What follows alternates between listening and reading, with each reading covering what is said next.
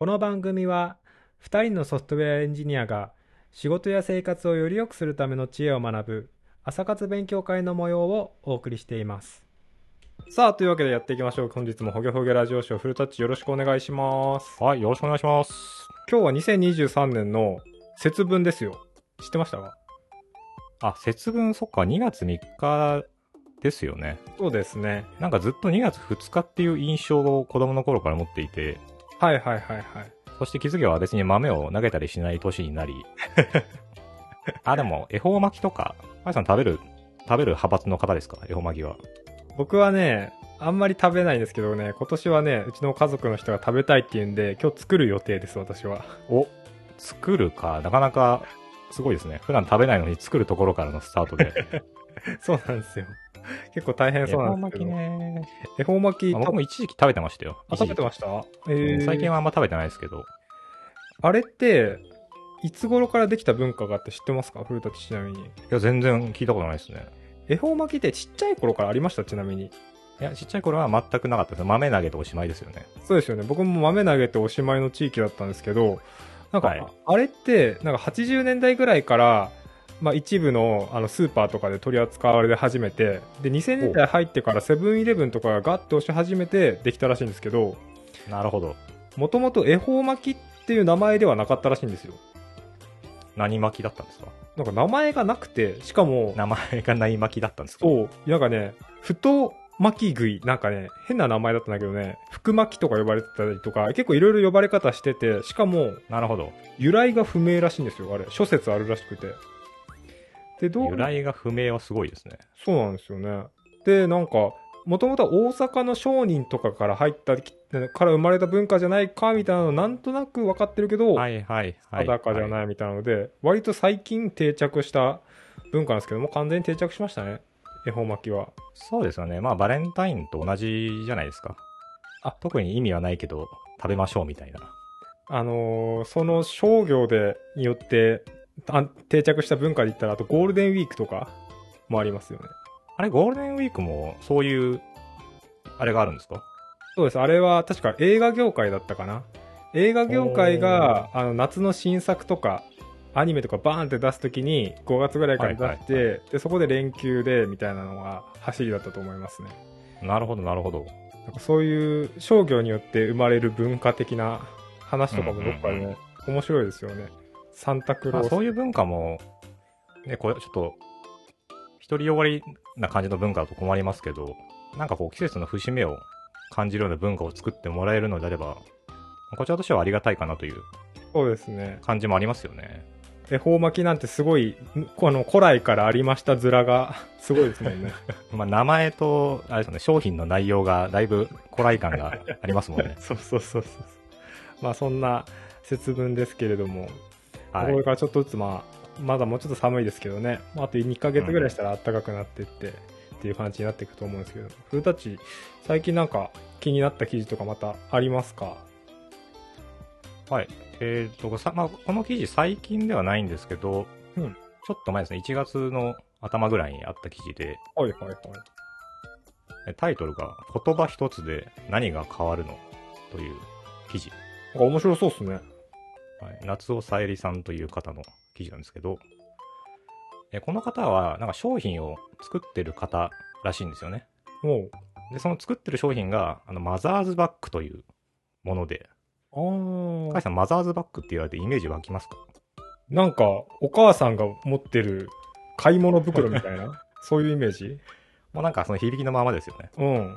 でイメージはもちろん合っていて、まあ、より正確に定義すると小さい子供がいるお母さん世代、まあ、お母さんお母さんに限らずなんですけど、はい。持っている大きなカバンで機能性があって、すごく便利に使える。うんうんカバンのことをまあマザーズバッグと言ったりするんですけど、うん。はい。で、この方がふとその、なんかマザーズバッグって名前って、そもそもどうなのかなっていうのを、なんか旦那さんにこう、聞いてみたらしいんですよね。おーなるほど。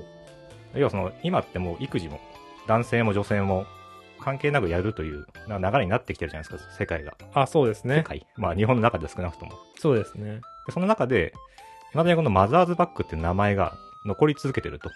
うん。でも実際は別にマザーだけじゃなくてファザーも持ってるわけですよね、このカバンを。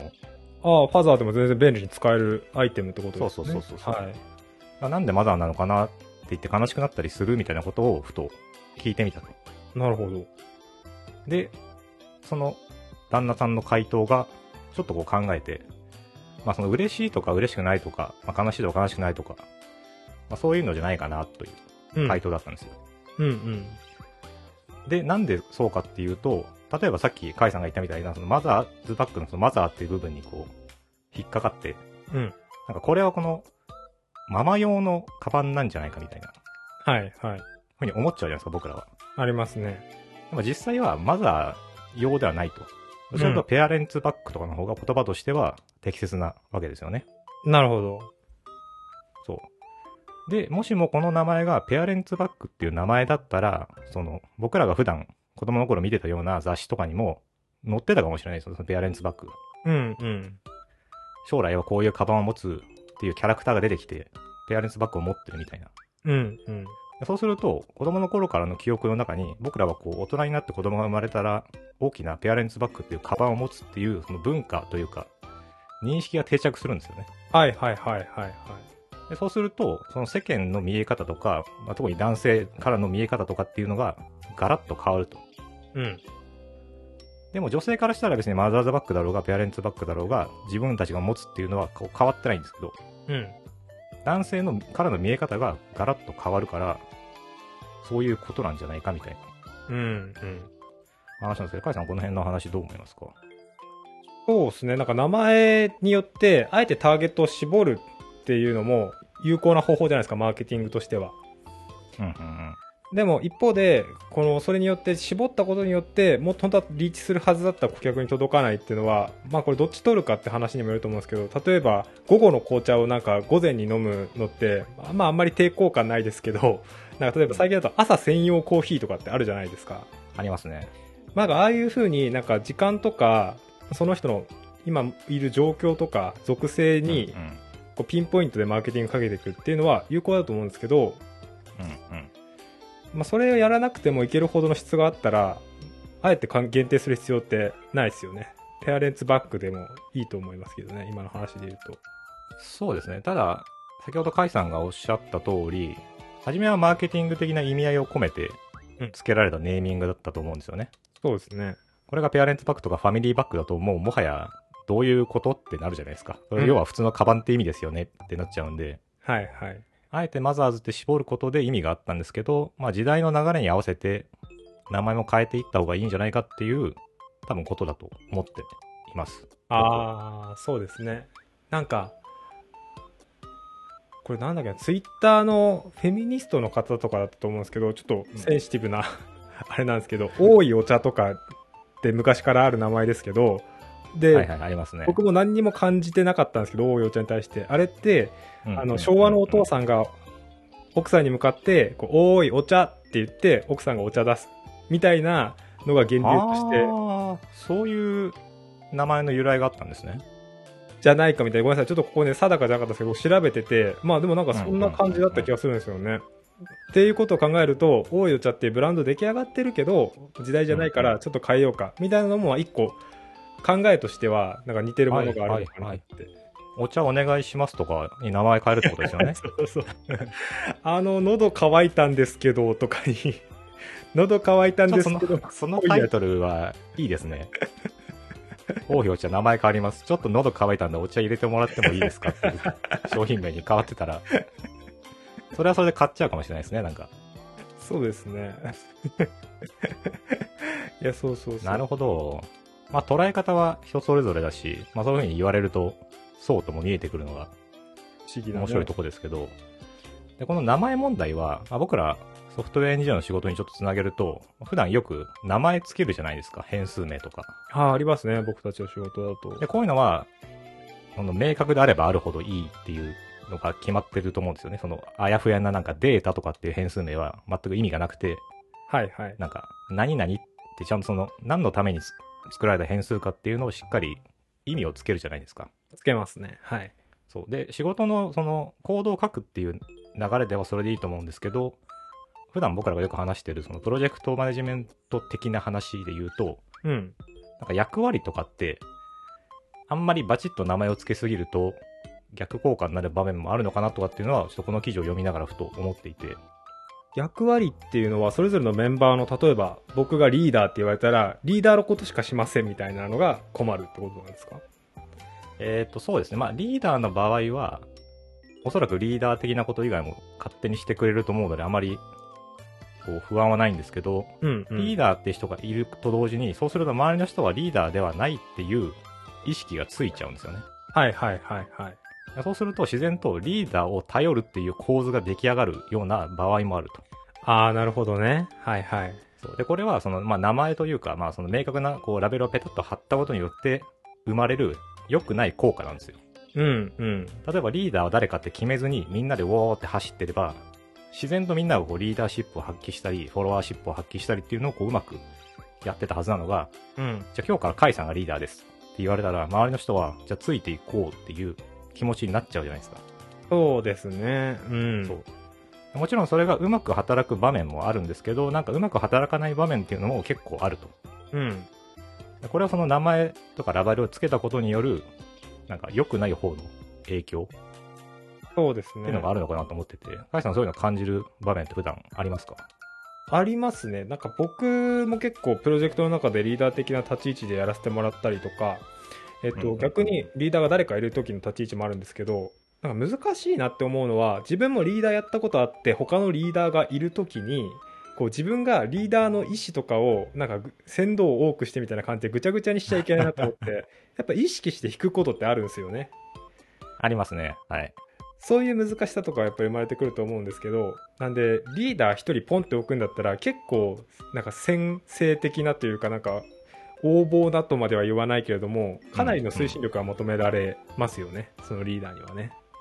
っていう特にカイさんがうん少し引っ張るのが強めのリーダーのタイプの時に、うん引っ張るのが弱い人がリーダーで入ると、ちょっとなんか、もやもやするんですよね。あありますねめちゃくちゃいや、もっと引っ張ってよーっていう気持ちが出ちゃうと。そうそうそうそうそうそれはわかりますね。やっぱりね。自分がイメージするそのラベルと違う動きをされちゃうと、それは多分期待されてない動きをしてるんじゃないのかなとか思いながらでも信じるしかないよなとか、こう、そうだね。葛藤が生まれるんですよね。め。っちゃわかるめっちゃわかる。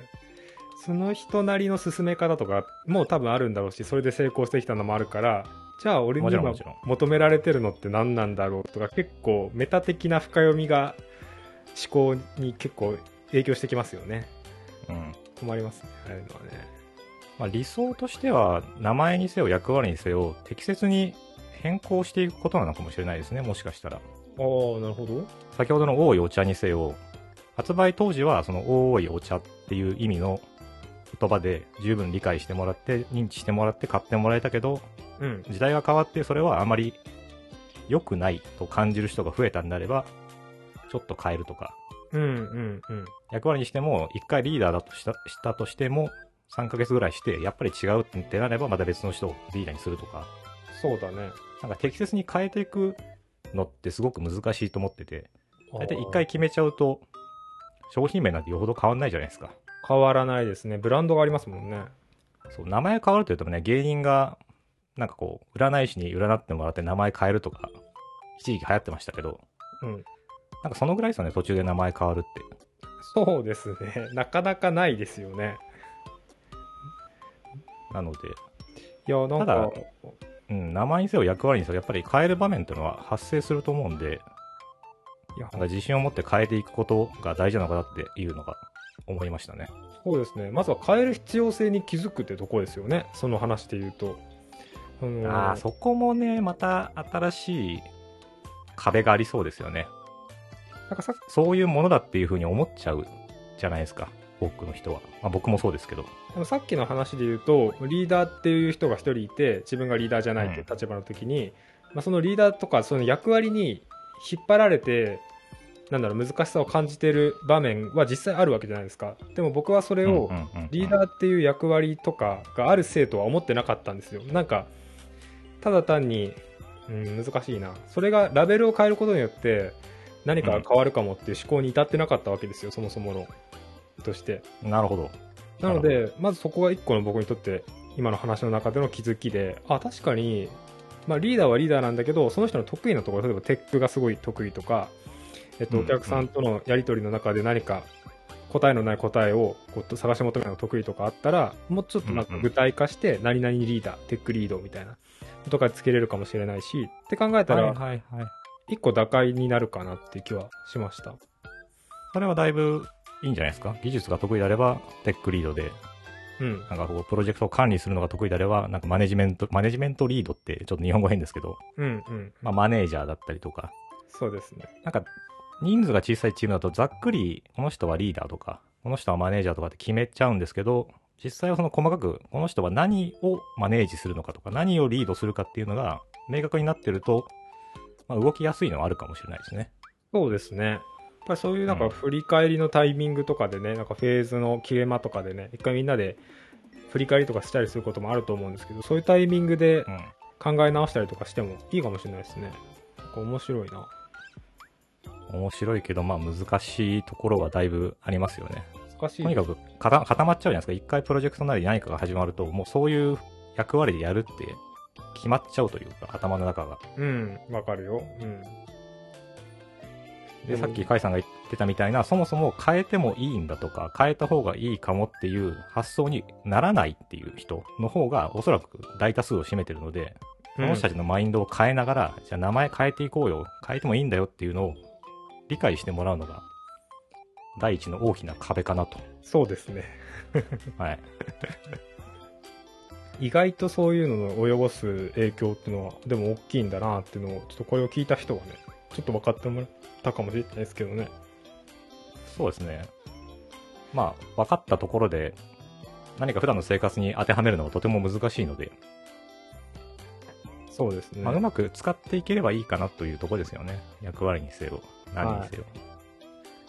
あと、最近なんか AI、チャット GPT とかと双璧をなすと言ったら過言かもしれないけど、パープレキシティっていう、パープレキシテ知ってます？なんか最近ツイッターとかで初めて聞きました結構話題になってるんですけど、ィ。はい。あのチャット GPT みたいなチャット型、チャット型じゃないな。まあ質問を投げて、うん普通に話し言葉みたいなのを投げたら返答してくれるっていうやつなんですけど、はい。チャット GPT ってなんかちょっと想像力があるじゃないですか。あのクリエイティブな方で。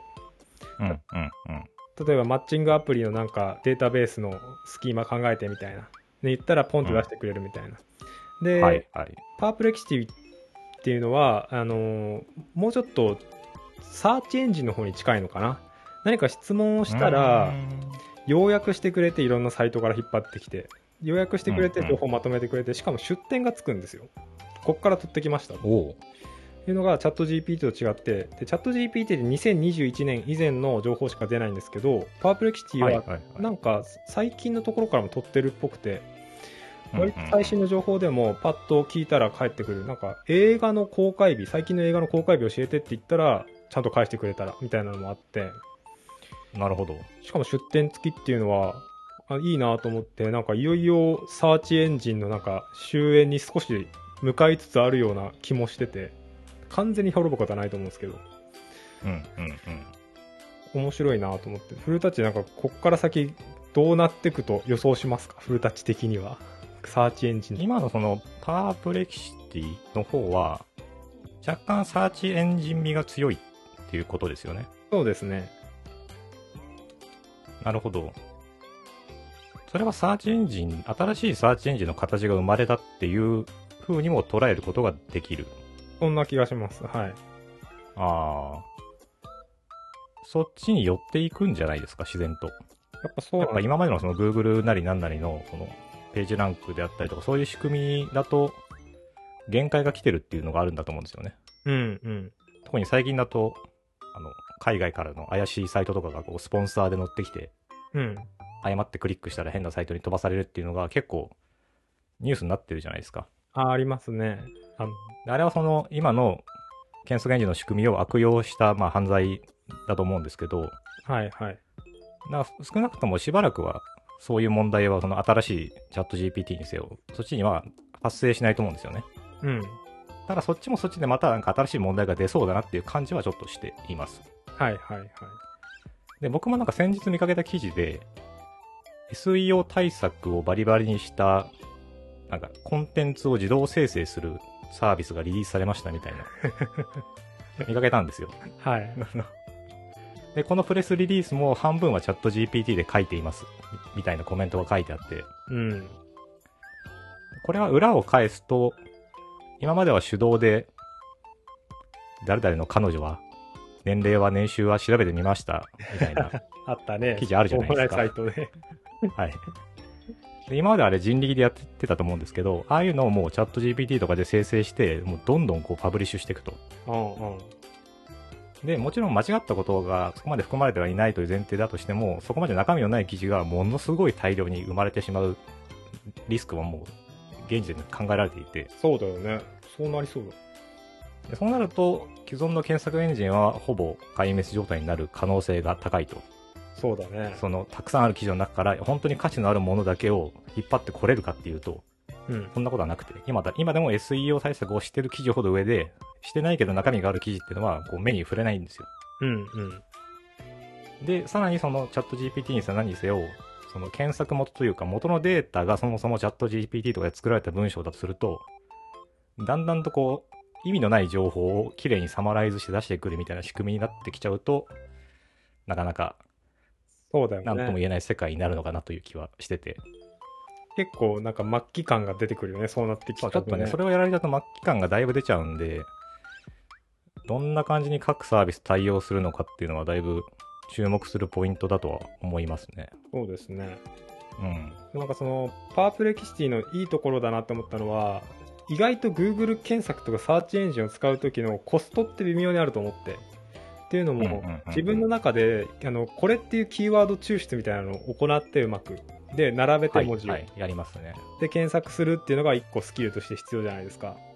うん、で、このスキルって言うたら最近の AI 絵師とかで、なんか AI 魔術みたいな、なんかうまくはいはいはい。プロンプト入れる人いるじゃないですか。そう、プロンプトエンジニアとか呼ばれる人のやってることの、もうちょっとライトなんだけど、っていうのを僕たちは普段 Google 検索で自然とやってるんですよね。それを。やりますね。うんで、プラスその一覧の中から良さそうな記事を選ぶ。ダメ記事をどんだけ開かないかみたいなスキルもあるじゃないですか。うんうんうんウェブ選球眼みたいな。ありますね。あのデスクリプションの初めの150文字だけ見て、この記事は意味がある、意味ないを判断する。とかタイトルとか、なんかサイト名とか、あ、前このサイト踏んでダメだったなとかっていうのをはいはい、あるんですけど。ど、そういうのがもうほぼゼロなんですよね。そう考えると、パワープレキシテうん。ィっていうのは。だから使う人によって差が大きく生まれにくくなるんじゃないかな。まあ生まれると思うんですけど、そのプロンプト部分はどうしても残ってるんで。でもそこがもうちょっと減るのかなっていう気がちょっとしてて、うん。そういう意味ではやっぱなんか便利なのかなとか思っちゃうんですよね。このし、あ、そうです。出店があるのはだいぶありがたいですよね。そうですね。結局そこがない状態でどれだけ綺麗な情報を与えられても、その情報をどの程度信頼していいかっていうのは、結局本人の知識に委ねられちゃうじゃないですか。そうなんですよ。でも例えば出典元が国が出してるその政府の文章ですだと、まあ、ここは信頼してもいいのかなとか、うんうんうん。なんかどこどこの有名な大企業が出してる資料だったら信じてもいいけど、なんかよくわかんない無名のブロガーが書いてる記事だったら信じるのはやめとこうとかうん、できるわけじゃないですか。そうですね。あそこまでちゃんとカバーされてるサービスであれば、むしろチャット GPT よりも使いやすい場面は増えてくるのかもしれないですよね。気がしますね。うん。そうなんですよね。チャット GPT、なんか同僚も最近仕事でちょこちょこなんか調べ物するときに使ってて、僕も使うことあるんですけど、でそういった中で同僚がこう、あ新たな知識について、自分があまり知らないことについて質問して帰ってきたら、うん。それっぽい方が帰ってきて、で、中身をあんまり理解完全にしきらないまんま多分こうなんだろうなで進んじゃうことがあったんですね。ちょっと説明をしてるんですけど。ん。まあ良くない方向ですね。その方向性は。えそうそうそうそうそう。なんだろう。あの出てきた情報に対して精査できる能力っていうのはやっぱりどこまでも必要だなっていうのは思いますよね、うんうん考える部分をある程度委ねられるとしても。だからどこまで行ってもチャット GPT とかで食べれるのって自分でやったら30分かかることを5秒ぐらいで出してくれるやつとかだったらすごいありがたいんですけどうん自分のできないレベルを求めるのはやっぱり厳しいですよねそこに対して使ってまあ、そこは、うん、人間の限界なんじゃないですか、どうしても。うんなんかコードを書いてもらうとかっていうのもチャット GPT でやってる人いますけど、その生成されたコードが妥当なのかとか、自分が求めてるものの要件を達成してるのかっていうのは、やっぱり自分の持ってる知識以上のことはできませんよね。そうですね。うん。っていう限界はやっぱりあると思うんで、まあいい感じで付き合ってねっていう。そうですね。もともと能力がある人が、その自分の能力の一部とか記憶領域の一部をどんどんこう外に出すっていうのは、まあ Google とかが入り出してから言われてる考え方ですけど、それがさらに加速してるってことですよね。そうですね。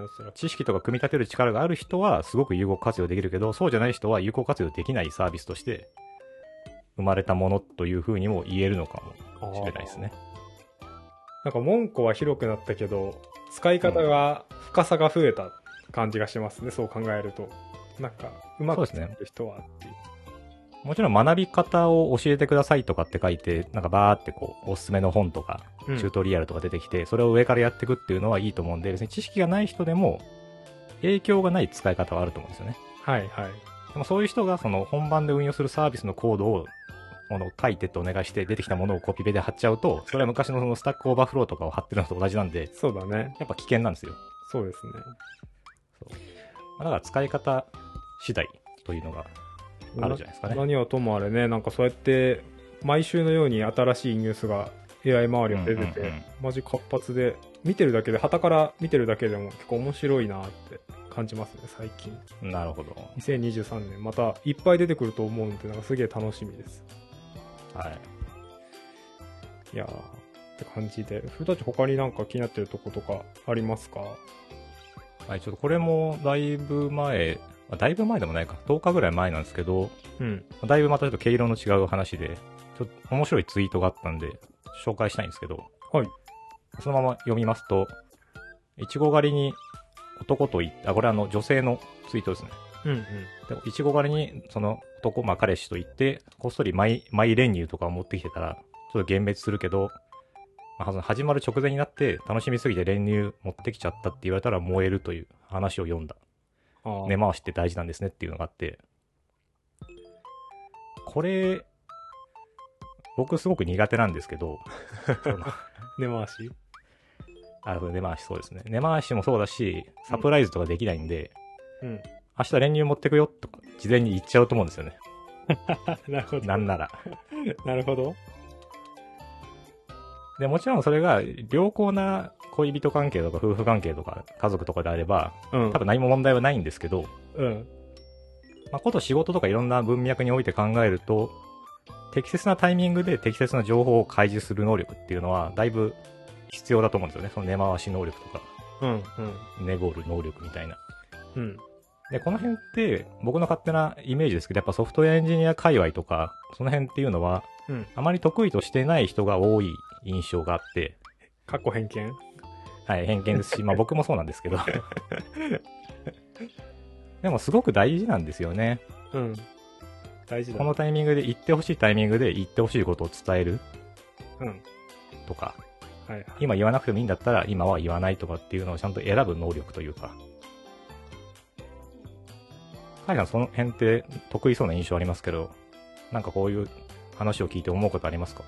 あ僕ちょこちょこ根回ししますよ。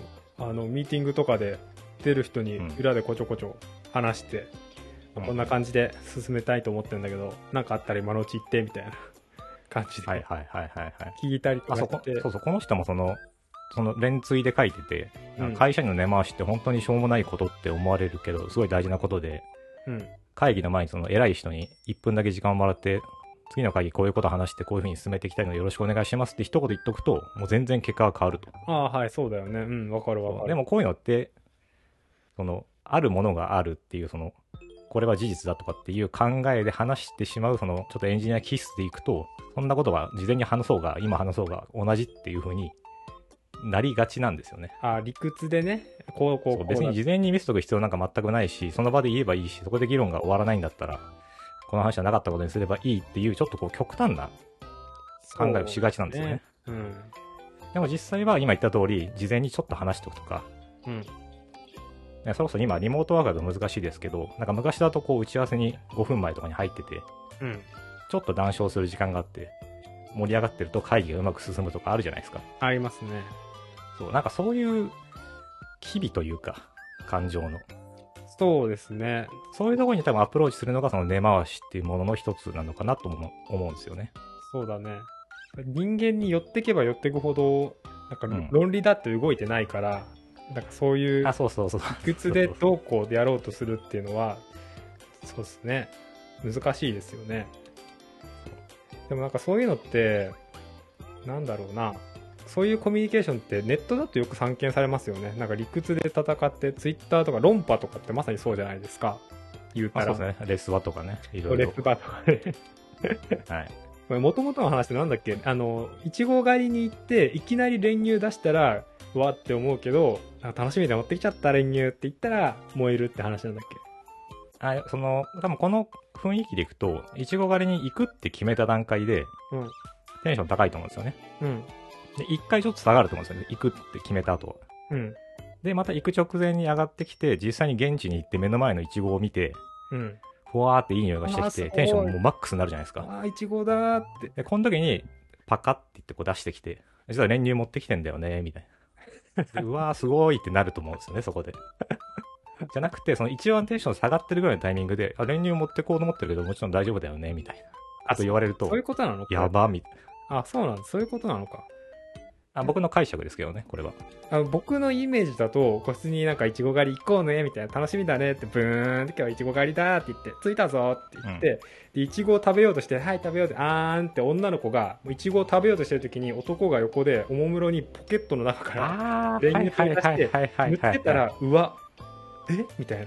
急に？そっちですね。はい。これそっちっぽいですね。そんな感じがして、でもそれで確かに確かになんか行きの車の中で俺さ今日楽しみすぎて昨日スーパーで見かけたから練乳買っちゃってさ実は持ってきてんだよね2個とかって言って出したらはいはいはい。可愛いみたいな。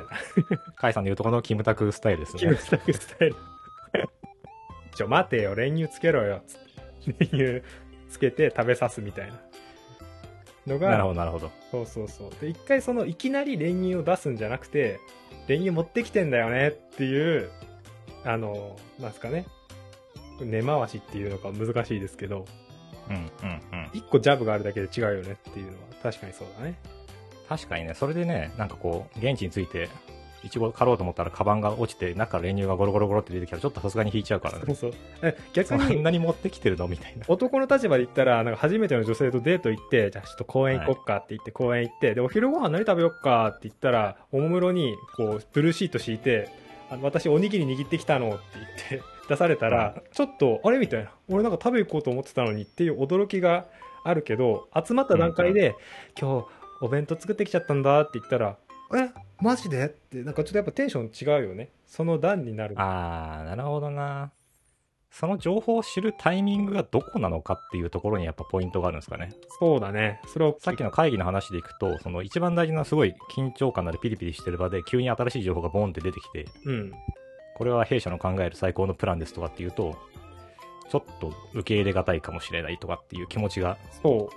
芽生えるかもしれないけど、事前に、あ実はこういうプランを考えて、こうすると、こうになるんですよ、みたいなことをちょっとこうフランクに話をする。うんうん。一個挟んどくことによって、その会議が始まった後も、そういうのを考えてくれるじゃないですか。お互いに。うんまあそれがだからいい方向に進む一つのポイントなのかもしれないですね。そうだねん事前に話して考えてくれるし、その時にちょっとこここうじゃないとかって言ってくれてそれを反映できたら会議で話してる時もその人は突っ込めないはずだからでなんか僕はだから一番突っ込みきつそうな人とかに先に根回しやっぱりしておいてっていうのはありますねあ、確かにそっか。今決断しなきゃいけない瞬間に質問が来るよりも、この質問するんでって言っとくと、そうそうそうそうそどどうとでも転べるし、うみたいな。でなんなら今、甲斐さんが言ったみたいなね、その、ちょっと、あの、本社のきもその意見を入れるんで、ちょっと今教えてくださいって言って、さささって書いて、そうそうそうそうそう入れたのに断るのはさすがにっていう気持ちが芽生えたりとか。そう向こうとしてもねやりずやりづらい感じにはなっちゃうよね、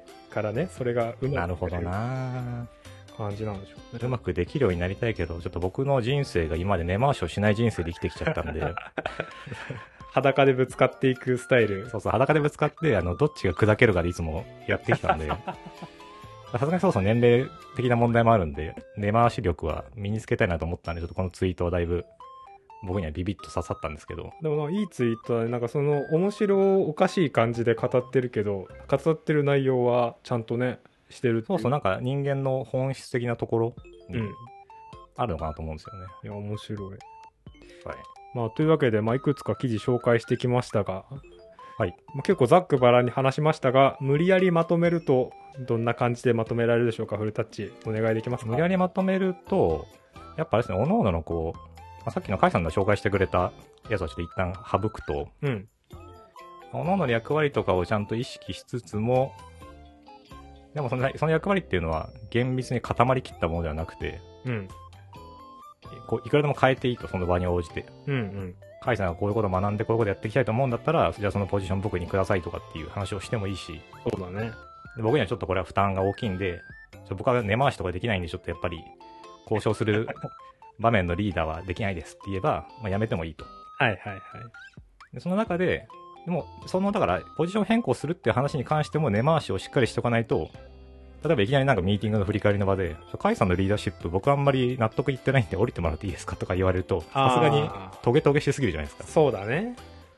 そうでも例えば事前に、甲斐さんとちょっとリポジション変更する話今日しようと思ってて、うんうんうん。で僕最近こういう本読んで、なんかこういう風な振る舞いをするといいっていうのを見たんで、ちょっと僕に挑戦させてほしいんですよね、みたいな。うんうんうん。まあもちろんそれはその会議の場で言っても伝わるかもしれないですけど、まあ事前にこう、言っとくと、甲斐さんの心構えも変わると思うんで、そうですね。そうですなんかそういう、なんかな正しい情報を伝えるかとかどうかとかってよりも、相手がどう解釈するかっていうところに重きを置いて、うん。名前を付けたり、なんかいろんなことをできるといいのかなっていうのが、今日の感想ですかね。いや、めちゃめちゃいいまとめですね。ありがとうございはい、ます。ありがとうございます。というわけで、えっ、と、節分にお送りしました、ほよほよラジオショー、そろそろ終わりたいと思います。皆さん、はい今年もいよいよお年をっていうのも、節分は旧暦の新年らしいですよ、ちなみに。あー、そこもちょっと僕、学がないんで、把握してなかったです。僕も今日知ったんですけど。はい。というわけで、今日はここまでです。ありがとうございました。はい、ありがとうございました。